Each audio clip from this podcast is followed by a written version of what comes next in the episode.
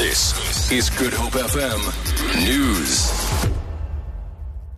Police are investigating the killing of an unknown man in the Masiphumelele informal settlement near Fish Hoek. There's been a spike in mob justice attacks in the area following the death of a 14-year-old boy a few months ago. Police spokesperson Noloyiso Rwexana says a police vehicle has also been set alight. We can confirm that the incident where a police vehicle and an unidentified man were set alight occurred in Masiphumelele. The circumstances surrounding this incident are being investigated. Cases of murder and malicious damage to property are investigated. No one has been arrested at this stage. There are concerns that Telkom's acquisition of mobile network Cell C would lead to mass retrenchments.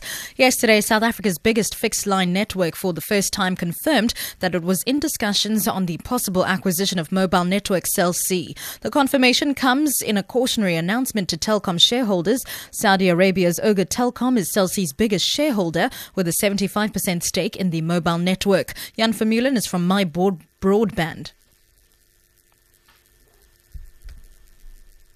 With deals like this, you tend to see retrenchments shortly after, as because there's a lot of duplication in the mobile sector. You could, uh, one could argue for for uh, a tremendous amount of increased competition. All of a sudden, you'll have three uh, significant mobile phone networks in the country instead of two big ones and two small ones. That would certainly put Vodacom and Telkom um, in direct competition with one another.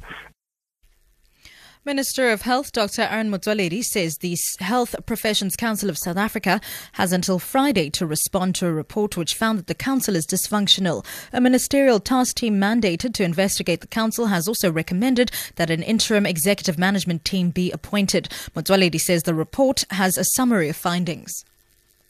This is a recommendation from the committee. I gave uh, the report uh, to the council because what I've released is just an executive summary of nine pages. The main report itself is 90 pages. I gave it to the council to, to read, and I gave them a week, and they'll have to come back to me and finally, Russia's sports minister Vitaly Mutko says excluding his country from the competitions is not the answer to solving corruption in athletics.